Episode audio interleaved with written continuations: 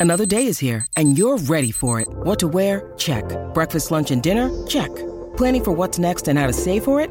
That's where Bank of America can help. For your financial to-dos, Bank of America has experts ready to help get you closer to your goals. Get started at one of our local financial centers or 24-7 in our mobile banking app. Find a location near you at bankofamerica.com slash talk to us. What would you like the power to do? Mobile banking requires downloading the app and is only available for select devices. Message and data rates may apply. Bank of America and a member FDIC. When you need mealtime inspiration, it's worth shopping Kroger, where you'll find over 30,000 mouthwatering choices that excite your inner foodie. And no matter what tasty choice you make, you'll enjoy our everyday low prices, plus extra ways to save, like digital coupons worth over $600 each week. You can also save up to $1 off per gallon at the pump with fuel points. More savings and more inspiring flavors make shopping Kroger worth it every time. Kroger, fresh for everyone. Fuel restrictions apply. Hello and welcome. This is Colleen O'Grady, the host of the Power Your Parenting Moms with Teens podcast. This is a gathering place for moms to be encouraged, nurtured, and inspired. Also, you'll learn the latest in teen research and trends and get practical parenting tips. You really can improve your relationship with your teen and enjoy the teenage years. Welcome back, everyone, to the 141st episode of Power Your Parenting Moms with Teens podcast. I'm Colleen O'Grady, the host of the show. If you are a parent of a teen, you probably spend a lot of time making sure your child is on track to go to college. But then the reality hits OMG, I have to pay for this. Today, we're going to talk about what parents need to understand about the college planning process, how parents can save and invest for college properly and maximize savings, and what are some of the big strategies to save big on college costs. To help us address these issues, I have invited Brad Baldridge to be our guest. Brad is a college funding specialist who has helped thousands of families plan and save for college with smart and proven strategies to save time, money, and stress. As a financial expert, blogger, and host of the Taming the High Cost of College podcast, Brad has been sharing his college planning insights with clients, subscribers, and listeners for nearly 20 years. He teaches parents the best ways to save and pay for college, including how to find the right college, maximize financial aid and scholarships, avoid student loan debt, and make your children's college dreams come true without wiping out your finances or retirement. So, welcome, Brad Baldridge. Hi, it's great to be here. Yes. So, I always like to start with this question Do you have kids? I do. I've got uh, my oldest who just started in college, and my youngest is now a freshman in high school, and I've got one in between who's a senior in high school. Wow. So this subject of college funding is probably very up close and personal to you. Absolutely. I've been doing the planning for 10, well, maybe probably close to 15 years now. But now it's really hitting home because I have to deal with it very specifically myself. I'm, you know, right in the middle of, you know, paying for a freshman year and visiting with a senior and trying to figure out high school for a college bound student as well. So there's a, you know there's all the different aspects of early, middle, and late planning involved. Yeah. Yeah, great. So what do parents need to understand about the college planning process? Right. I guess first of all, it's more complicated than it used to be and more expensive than it used to be and just more work than it used to be because it's more expensive and more complex. As the government adds regulations around financial aid and as the colleges do more marketing et cetera et cetera you know it's a it's a process. It's kind of like you know maybe like buying a car where if you didn't know much about cars and you was like okay first i have to figure out do i want a van? Do i want a pickup truck? Do i want a four door does it have to go fast or slow? Well figuring all that out for the first time with most families of you know do i want a near college, a far college, an expensive college, a very prestigious college, you know, a community college. Doing that decision process, I think, is a challenge for a lot of families in that they don't realize how much there is to learn and how different and varied it is. It's easy to rely on our friends or family. You know, I had a nephew that went to college two years ago, so you can just talk to talk to him about it and learn how it goes. The challenge, of course, is most of the time families are different enough that what you learn there may not be appropriate for what you're doing. Mm-hmm. You know, again, as an example, sense. yeah, right. Like a lot of a lot of families will say, "Well, my brother-in-law didn't qualify for financial aid, so I won't either," which could be completely untrue, unless again the schools you're looking at and the incomes and everything is very similar, which is not likely. But and that's where people don't understand, you know, what how it's going to work for them specifically and don't realize that it could be drastically different than what they hear. Yeah. So, how do parents stay ahead of the process and avoid panic? And then, if some parents have kind of put it off and are just realizing about what's coming in front of them, what do they do? Right. Yeah. So, there's a kind of a transition from what I call early stage planning to late stage planning.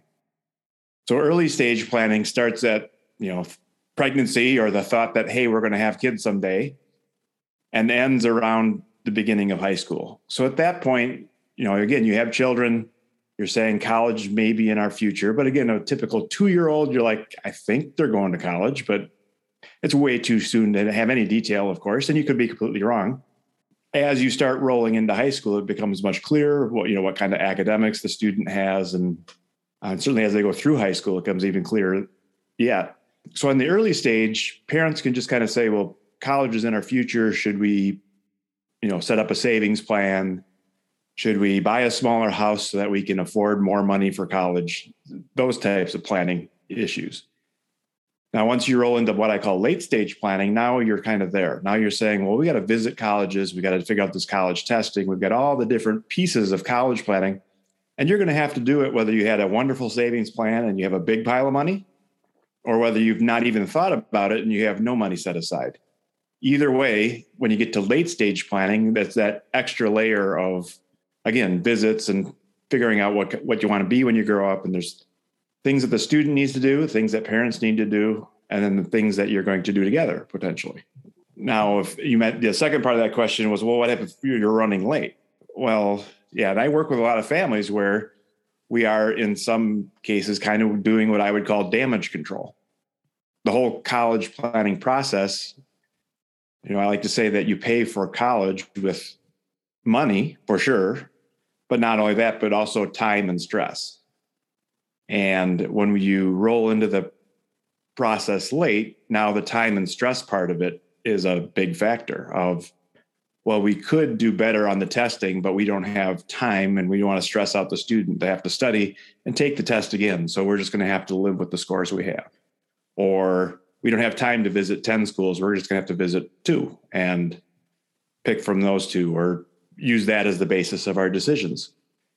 So if you're rolling in late, then it again becomes well, how do we best use our time? What's the, you know, is it visits? Is it saving and investing should the student you know look for scholarships or should they go work and make $10 an hour somewhere and save that money for college which one has a more likely payoff? Because maybe we don't have time for both anymore. So it's a lot of comparing your options and picking the one that makes the most sense. And of course it's figuring out what those options are to begin with. Yeah. Yeah. No that's true. I'm a therapist and so i see lots of different scenarios. One of the scenarios that i see often are that parents get divorced mm-hmm. and then it's it becomes a big mess about one of the parents is just not going to pay for it. And then the other parent who has not been working is trying to figure out oh my gosh how am i going to pay for this? Have you come up with those scenarios? Oh, absolutely. So yeah i call it i call it one parent is holding the college bag. Um, and again in the in the challenging divorces where there's a lot of uh, I don't know how you'd call it bad blood or you know they're just not getting along very well. College is often a bargaining chip or a leverage point, and it gets to be, which makes it worse. Now, on the flip side, it doesn't have to be that way. I've had many divorcing couples work with me and say, you know, it, this is not a great situation, but let's do the best we can and let's make lemonade out of lemons here. And there actually is a couple benefits. You know, again, now you have two different tax returns and two different incomes, and you might be able to, again, get a little bit of benefit out of the divorce um, with some planning. Um, but getting back to where it's a challenge, if you're the spouse holding the college bag, that just means you, you know, you've got a plan with that unknown variable. It's like, well, maybe dad will help or maybe mom will help, but we can't count on it. So we've got to put the plan together, um, assuming we won't get any help. And then if we get some help, and you, you know, I always encourage families to continue to ask. And sometimes it has to be kind of change the tact of it. You're not, mom's not asking for help. The student is asking for help. Yeah, that's good. Um, because that's the technically that's you know that is true right? I mean it's the student that needs to get to college and most parents will at least consider helping where they can. But because especially if the divorce is recent the the shock of going from one household to two really stresses out the the financial situation as well where you go from one household to two and all those expenses go up you know two rents and et cetera, et cetera. And all of a sudden, there really isn't that much leftover cash flow for college like there would have been had the divorce not happened. So that yeah. is an additional layer of complexity. Yeah. I would think that working with someone like you in that situation would be helpful. Like you'd be a neutral party. Mm-hmm. May not be that fun for you, but I would think it would be. Yes. Helpful. Yeah. And, and again, and I have worked with, certainly I've worked with a lot of divorced moms and a few divorced dads, you know, where the divorce is ancient history and we're just planning and it just happens to be a one parent household. Um, but I've also done planning with parents that are still together in the midst of divorce and they haven't actually finalized the divorce yet. So at that point, there's opportunities of well, who's going to have the college savings? Who's, you know, when it's all when the dust settles, who's going to have the house and who's going to have the college savings and who's going to have this retirement plan and this you know this pile of cash or whatever it is. And there's an opportunity there around college where who has what could make a difference when it comes to things like financial aid and working with the schools and that type of thing. Now as a planner that makes sense and so forth but it's at a time that is so emotionally charged that often even if it does make sense it isn't going to happen because people are not willing to do that.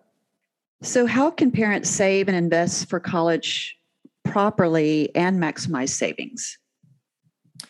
Yeah, so I think that's a big challenge. Again, if you look at early stage, you've got a two year old or a four year old. A lot of times at that time with daycare and younger families, there is no cash flow for college.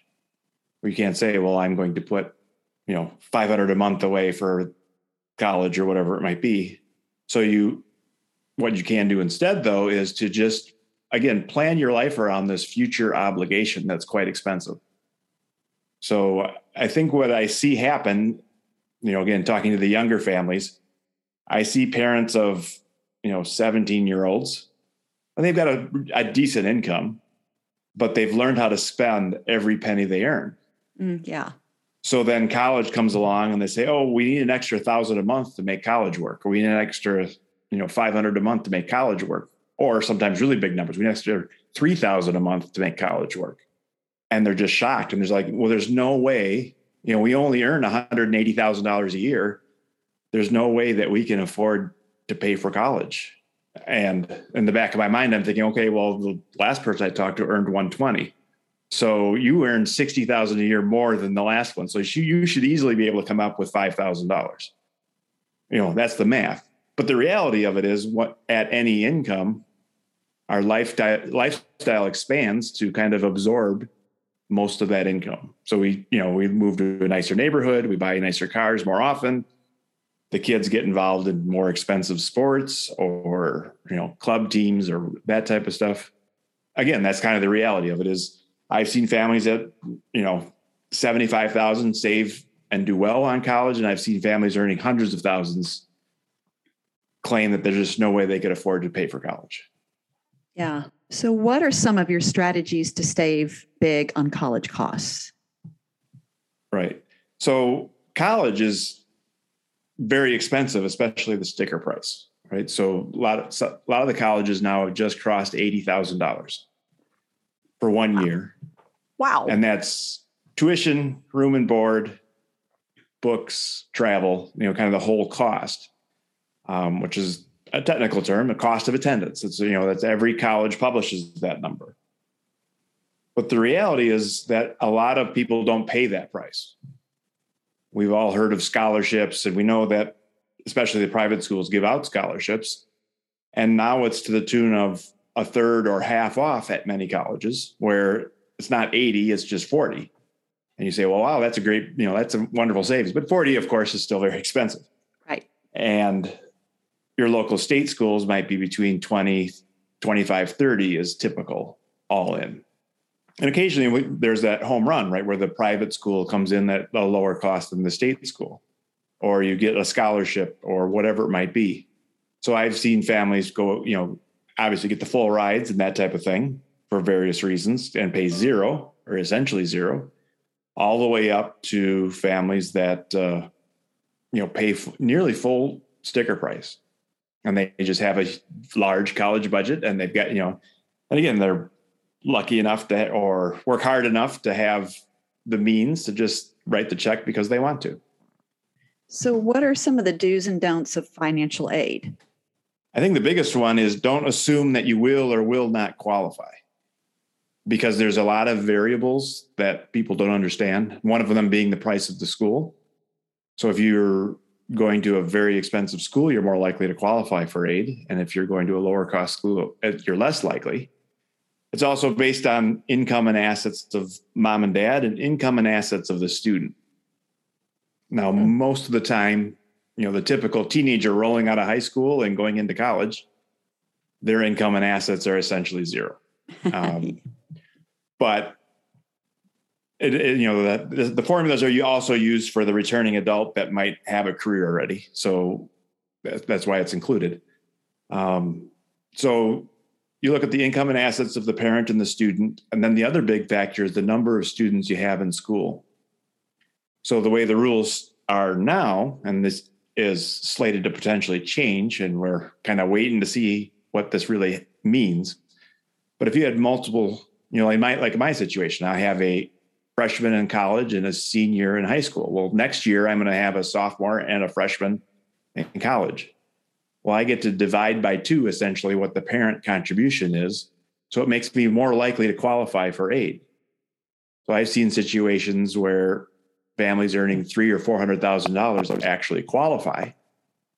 And I've seen situations where families earning 75, 85,000 not qualify. Again because of the price of the schools the number of students they have in school um, and a lot of other mitigating factors. So i think that's the biggest one is understanding need-based aid. And then on the flip side it's merit aid. There's a lot of schools out there that offer scholarships to reduce the overall cost and again the private schools are well known but a lot of state schools are getting into the game now especially for out of state kids so, like University of Alabama is aggressively recruiting strong students. If you had perfect grades and test scores, I believe it's a full ride. Now, again, that's pretty high standard. Not a lot of people will, would qualify for that. But if you just have reasonably strong scores and decent grades, you know, like a 3.5 GPA and a 32 on your ACT, it can make going to Alabama lower than your local state school. Mm. Um, and if you live in Alabama, well, then there's also scholarships for that type of student. The scholarships aren't as big because the price tag is a lot less because you get the in state price. But either way, it makes Alabama a very cost competitive place to go for the strong academic student. And they're doing it on purpose. They're trying to attract that strong student. Um, and they're willing to essentially pay for them by giving them steep discounts. Yeah. Um, any other do's and don'ts of financial aid? I guess making sure that you you know understand the process. You can work hard and really understand how financial aid is going to work for you. I, you know, like on my website, we have a calculator that will help you figure out if you're going to qualify for need based aid. And you can do that calculation ahead of time, you know, long before you actually apply to the schools and get a feel for will I qualify for need based aid? Will I qualify for merit aid? So you can actually figure out what the price of a college will be, you know, before you apply. Now, the typical process and where families kind of trip themselves up is they, if you talk to a typical college and you ask, well, how, well, you know, what does it cost to go here? And they give you the sticker price. You say, yeah, but nobody pays sticker. We know that. So what it, what it will cost me for real? Well, they don't know because they don't know your financial situation. And, and so their easy answer is, well, go ahead, go through the, you know, apply, fill out all the financial aid forms, and then at the end of the process, we'll give you the actual price. The problem is, a lot of parents look see those prices and they say, "Well, if I'd have known it would have been this, we would have never applied." Yeah, and the challenge there is you can figure it out. It just takes a, some time and effort, and that's where again, starting early is an important part of the process. That's good advice. Do you have any other tips in terms of finding scholarships?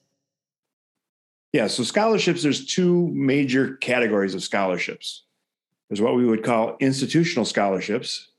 So those are the scholarships we get from the colleges themselves. And any school you're attending, if they offer you a scholarship, by all means take it, right? I mean, that's pretty obvious. Now, the plan again as i mentioned earlier is that you can figure out what a college will cost and you can estimate their scholarships. So the goal would be to find colleges that will actually give you scholarships and apply to them on purpose. There's some colleges out there where you're not going to necessarily qualify for scholarships and other schools where you will.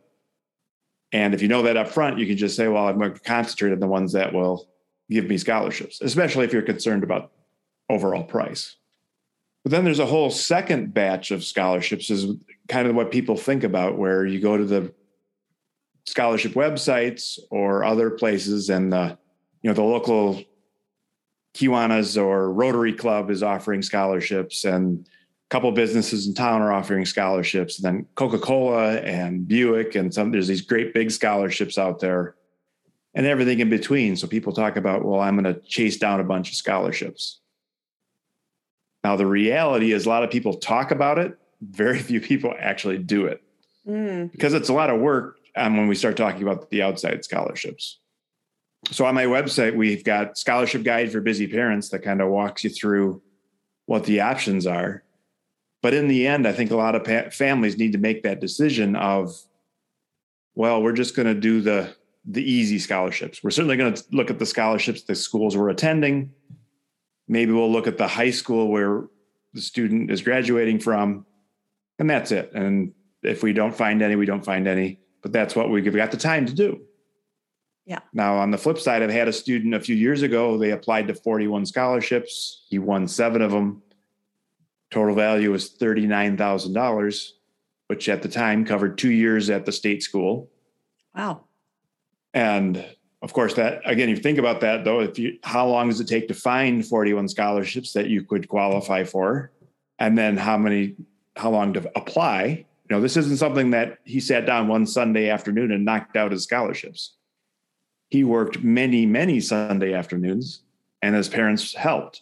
Now hopefully they didn't write the essays and that type of thing but they certainly you know maybe coordinated and kept track of deadlines and helped with getting you know some of them are still paper sometimes or maintaining the websites and tracking it all. Because when you get to that volume there's a lot of you know keeping track of what you have and haven't done. And you know the student maybe had two or three different essays and he'd have to tweak the essay depending on the goal of the scholarship. And again a lot of work and again, and again a great payoff you know $39000 on an hourly basis it probably was still a great payoff but like i said most families aren't going to do that and by the time they realize that, that that opportunity even exists they're up against a lot of deadlines and it just doesn't happen another common thing is parents say well they talk to their students, say, "Well, you're in charge of scholarships. You need to go find scholarships." and a student says, "Okay, yeah, that makes sense." And then they work on it on one Sunday afternoon. They're overwhelmed. They don't know what to do. And then prom comes along, and then their AP tests are coming along here and there, and and then they've got important this and important that. And it's not that they intended to not do scholarships; it's the limited amount of time they were able to dedicate it to it was wasted because they didn't. They were so overwhelmed that they didn't even know where to start. So again, if you think you're going to work hard on scholarships, it's important that the parents potentially get involved. I mean, you're asking a 17 year old to raise thousands of dollars. It is yeah. way out of their comfort zone. It's way out of their, you know, typical knowledge of what to do or where to start. Mm-hmm. And I think if the parents jump in there with the student, they'll realize that it's probably the same for them as they don't really understand it and they don't know where to start either. but they might have the ability to figure it out, to read the book or to, you know, do the work to, you know, get off the dime and actually get to work on it. So what makes it so hard? Again, I think it's finding, it's the whole process of finding scholarships and that type of thing. So again, as an example, if you look at your local high school, that's easy because a lot of times they'll, you know, the custard stand across the street from the high school that serves ice cream to to the high school students, you know, all day, every day, and makes, you know, they have some goodwill to the high school kids. So they decide to give a thousand dollar scholarship and they put some sort of criteria on.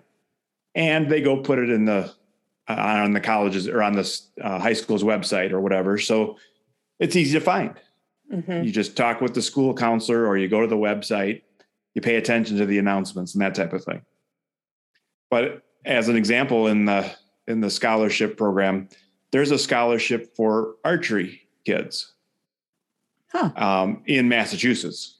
Now, if you happen to be an archer, you start with a blank slate and say, Well, I like archery. There could be scholarships about archery. Well, how do I find them?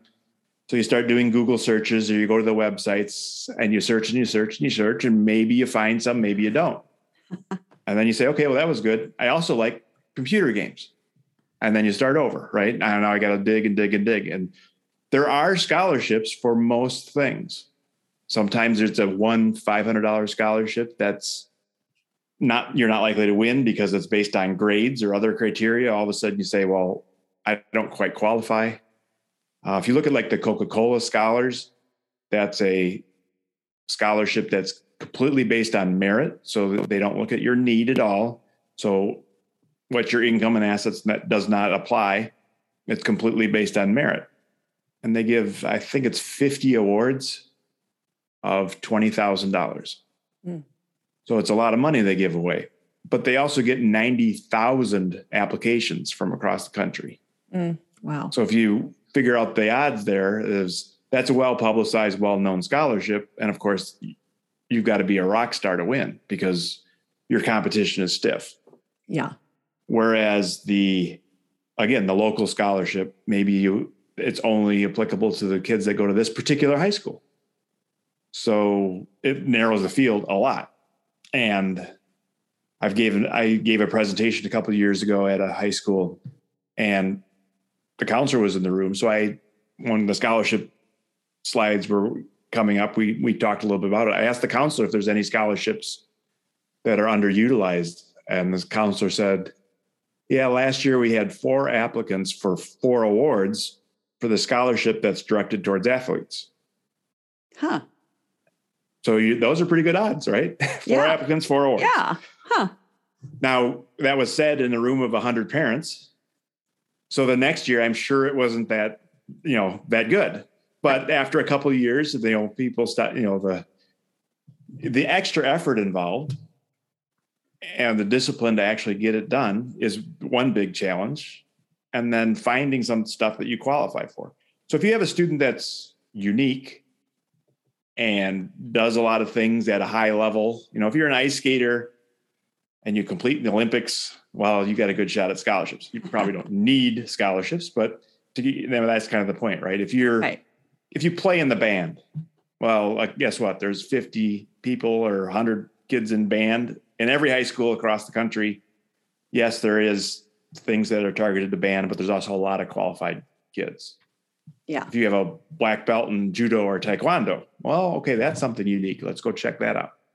If you happen to be, you know, some ethnicity, Armenian or my family is Hungarian. Um, I, we we've been searching for scholarships for Hungarians.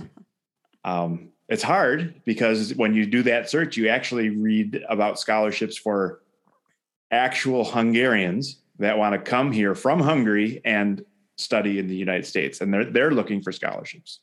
Wow. So it makes the search, you know, again. So that's the challenge, right? If the yeah. the different opportunities around scholarships. But again, circling back around to the obvious place to get scholarships, though, is the colleges you're attending.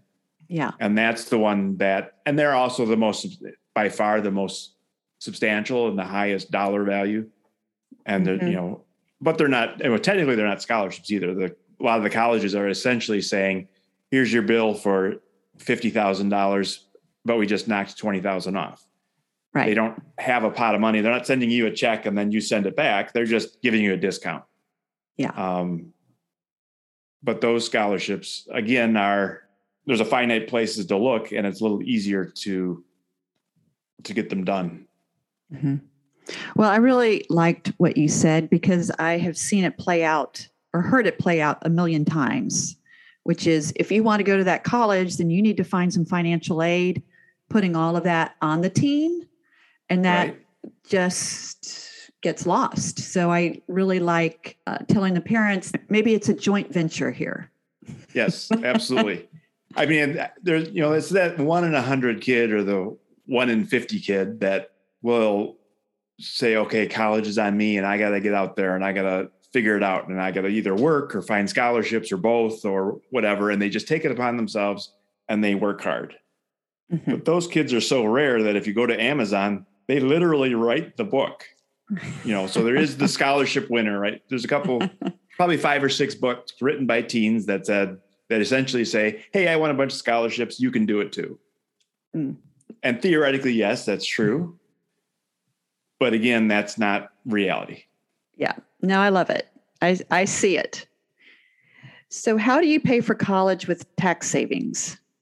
All right. So one of the benefits of college is that the government finds it important that kids go to college. So they they're offering, as an example, there's the uh, opportunity tax credit, which is a twenty five hundred dollar credit to parents typically if you pay four thousand dollars towards school that particular year. So a lot of families are going to get a tax credit now, some families are it actually phases out. If you're married, it phases out between 160 and 180,000 of income. Mm. So I've worked with families that are kind of on the line where it's like, okay, we need to pay attention to this. Maybe if we put a little more in your 401k, that'll keep you under the 160 so that you get the full credit. Mm. Or if they're business owners, or we have ways of you know, kind of managing their income where we make sure that happens. Other times, you know, we focus on a particular year and say, well, this is the year you have three in school. So we have three tax credits this year. So we want to really make sure this is the year, if of all the years, that we actually stay under the line. Um, and to do it, we might have to blow up the year before or the year after because we're shifting income or doing things. Um, but again, just understanding that that that credit is available.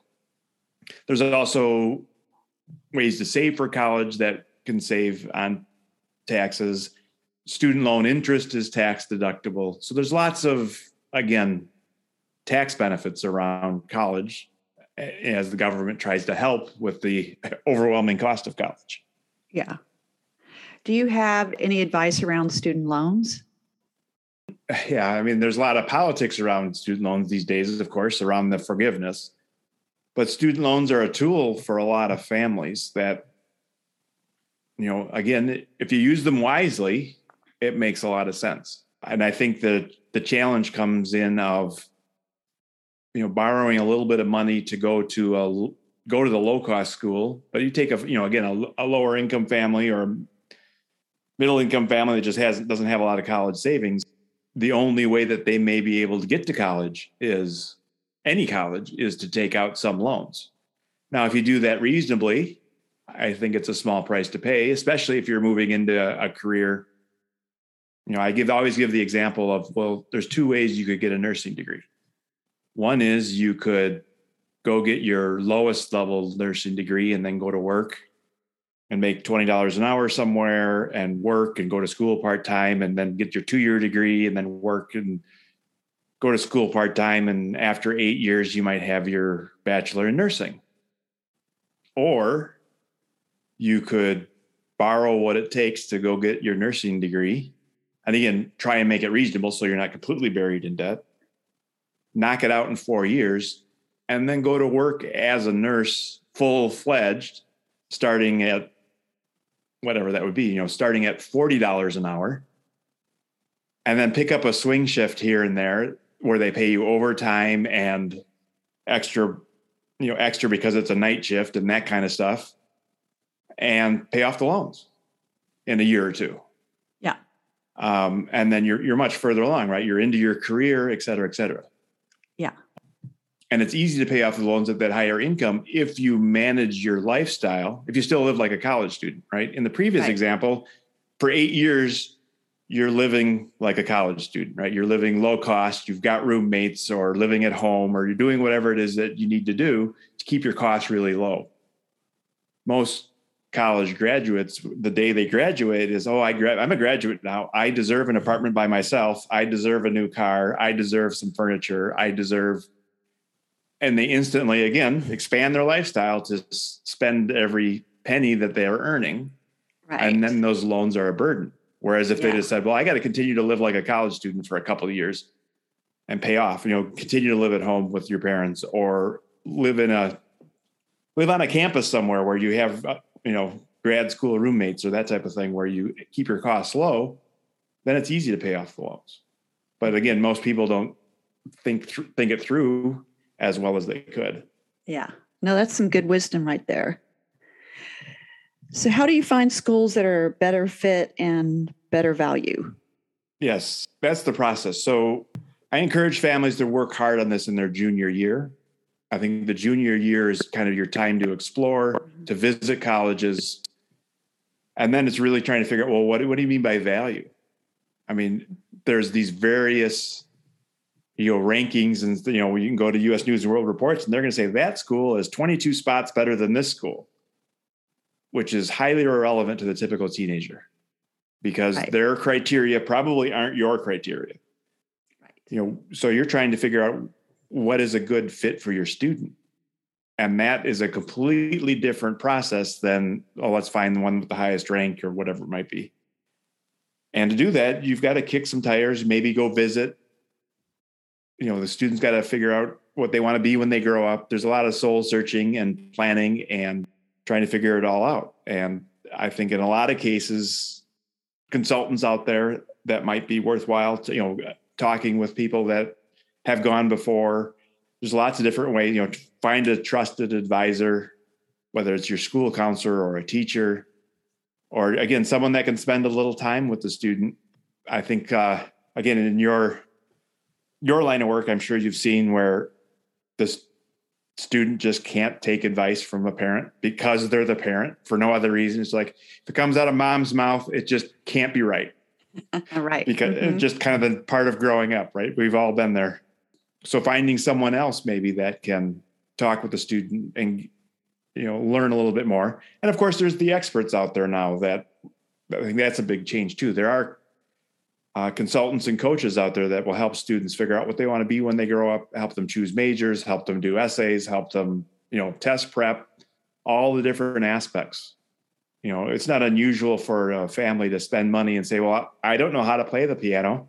My student would like to learn to play the piano. I guess i'm going to have to hire a piano teacher. I mean there's it's just obvious right? Yeah. well i don't know how to pick a major and they don't know how to pick a major or a career maybe we should hire a someone that helps people do career planning and again Yeah. we've heard about that right it's common in the 40 year old changing careers has access to various job placement type help um, and it's becoming more common now for the 17 year old to you know how to figure out and it's, again it's not something i do but i think it has its place Yeah, I in many too. regards. Again, maybe you don't need to spend the money. You can use some of the software. There's all kinds of different ways to figure out what where what your goals are and where you're going. And then that will help you determine what value is when you're looking at a college. Yeah, that's some good because wisdom. if you're if you're looking at I need these, you know, there's there's uh, colleges and career paths out there where it's very obvious. If you go to school and you become an uh, to study elementary education, it's pretty clear what your job is going to be. Now, Right. if you go study English and you like to write, it is not clear what your job is going to be. There, you might say, I'm interested in an industry. You know, I like sports. So I'm going to look at, I want to do something in sports. That sounds like fun. And what are my skills? Well, I'm a math guy. Okay. Well, do you want, you know, and again, a lot of kids are going to say, I like sports. I like playing sports, but I, there's no way I'm a professional athlete. I just want to get involved in the sports industry. And if you look at a typical sports team, there's, you know, a handful on the on the field, and there's a whole bunch of people on the sidelines of various careers, and then there's a whole back office. And you know, so you you could be an agent, you could be a writer, you could all those types of things. So now you're saying, well, let's look at my skills and my, you know, what I'm good at, so to speak, and how I can apply that to the sports industry. And that might help me pick a career path. Again, I want to be a writer I want to be involved in sports. Well, are there sports writing programs in English departments? I, there could be. I don't know. Um, where instead of just saying, I'm just going to be an English major, you're going to say, well, I'm going to find a school that has an English major, but they also have some sort of sports minor or sports focus that I can put the two together because that's that will help me in my path. But until you understand, you know, where you're going and what you want to do, you know, so there's that challenge of engineers and accountants and teachers, you know, you take this degree and you do that job. There's a whole bunch of jobs where any degree will do, or a couple different paths to that type of job. So separating major from career and understanding that there's a difference is another important Mhm. um, piece of the puzzle. And then when you're looking at the colleges, you know, ask some questions and try and dive deeper as far as is it near or far, big or small, big classes, small classes. You know, if you're undecided, maybe you need to find a school that has lots of majors so that, you know, whatever you ultimately decide on, it's available. Yeah. You can't go to the engineering school and then say, well, I don't want to be an engineer. Now what do I do? Um, Right. So there's all kinds of criteria. And that's the point of it is it's a lot of work to, you know, spend some time kicking the tires and figuring it out. And then the overlay of how are we going to pay for it and all that other stuff, you know, kind Yeah. of a separate process going on in parallel of, um, will I get scholarships at this type of school? And can we afford it, et cetera, et cetera. Yeah. We're going to wind down quickly, but one thing that I have noticed so I live in Texas, and I'm sure probably every state has some version of this, but you can put money into a, a college fund that you're saving money for like Texas state schools. Mhm. And then whatever high school these kids are going to, they, you know, want them to, the college counselors are saying, well, why don't you apply to, you know, 10, 15 schools? And then they're encouraged to apply to schools out of state. And Mhm. then I see over and over and over again, like the conflict because mom and dad thought they, they have college paid for. And now the kid wants to go out of state. I think you're sharing lots of really good information because it can, the whole issue around colleges can just be a breeding ground for drama between parents and kids. Absolutely. Yes. I'm sure you've seen this too, where it's a very emotional decision. You know, nothing's too good for my kid Yeah. is a common refrain, right? Yeah. And it's easy to say that when you're saying, well, should I buy the $800 phone or the $1,000 phone? Well, yeah, if you quote unquote waste $200, Yeah. okay, no big deal. When you get to college, you just can't have that attitude because the top prices are so huge that it could be just financially devastating either to mom and dad because they they make it happen at their own peril or they allow their student to borrow a bunch of money I think that's another important thing to realize is that most students can only borrow thirty or forty thousand dollars in their own name by themselves. Mm. After that, mom and dad are signing or co-signing the loans. Oh, okay. So they're the adult in the room, and they're the ones that are allowing that hundred thousand dollar or hundred and fifty thousand dollar loan mess. And again, they're also on the hook for a good chunk of it. Absolutely, I think there needs to be a lot of frank discussion around, you know, the reality of college is it's not which college that matters; it's what you do when you're there. For most kids, yeah, mm-hmm. Because there's opportunity everywhere. You just have to look for it and take advantage of it. Right. Yeah. Well, Brad, you have shared some great information for these parents. So I really appreciate it. You're welcome. And sounds like your website has a lot of good information on it. Absolutely. Yeah. At, if you go to tamingthehighcostofcollege.com, I've got a podcast where we talk a lot about all these topics that we've been kind of touching on. There's calculators for financial aid. The scholarship guide for busy parents is there. Um, there's a resources tab that has a lot of the key stuff, and then obviously blog articles and all kinds of stuff. But that's our, you know, that's the website's focus is late stage college planning. How do you make it all come together? Okay, great. Are you on social media? I am a bit, um, I, but not as much as most people are. So I do do a little bit of Facebook, but if you really want to reach out, I think through the website is probably the, the best way to get a hold of me right now. Okay. Well, thank you so much for your time. All right. Well, thank you. Okay. This concludes this week's episode of Power Your Parenting Moms with Teens podcast. If this podcast has been helpful, I would absolutely love it if you could go to Apple Podcasts and give Power Your Parenting Moms with Teens podcast a five star review. This makes it easier for other moms like you to find the support and encouragement they need. Also, my best selling and award winning book, Dial Down the Drama Reducing Conflict, Reconnecting with Your Teenage Daughter, a guide for mothers everywhere. You can find that and order it online at Amazon and Barnes & Noble. And you can always find other great resources and contact me at ColleenO'Grady.com, two L's and two E's.